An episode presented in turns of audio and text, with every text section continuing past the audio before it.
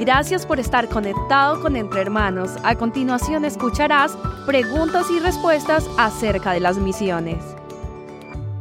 Es una buena pregunta, ¿no? Y puede haber algunas razones. Ah, tal vez sienten los líderes de la iglesia o pastor de la iglesia sobrecargado o sienten incapaz. Piensan que ya hay tanto que hacer en nuestra propia ciudad o aldea no tenemos el personal ni los recursos para trabajar en las regiones más allá.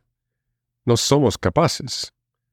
Eso es una razón, tal vez, ¿no? Otra sería la amenaza. Involucrarse en las misiones transculturales podría afectar el ministerio local en una forma negativa, piensan. Vean a las misiones como una amenaza a la obra local. O puede ser ah, temor. No capacitan o envían a misioneros de su iglesia porque no quieren perder a los mejores obreros.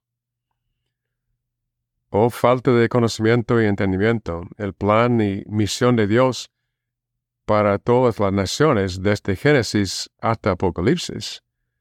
Es como se, se encuentra en, en Génesis, la promesa. Génesis 26, 4 dice, multiplicaré tu descendencia como las estrellas del cielo, y daré a tu descendencia todas estas tierras, y todas las naciones de la tierra serán benditas en tu simiente, la promesa que fue cumplida por medio de Cristo y sigue siendo cumplida por medio de las obras misioneras. Y el mandato de Cristo, ¿no? Tal vez hay falta de conocimiento de, del significado realmente de lo que dijo Cristo a la iglesia en Mateo 28, 19. Por tanto, id y hacer discípulos a todas las naciones. O en Hechos 1, también, Hechos 1, 8. O podría ser la falta de ver la necesidad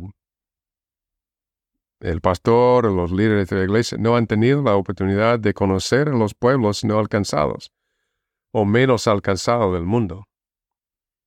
Ver la realidad, al ver la realidad y necesidad espiritual por sí mismo, cambia la perspectiva completamente. Esas son algunas razones tal vez por qué se están demorando hoy en participar ah, en la obra misionera a los no alcanzados.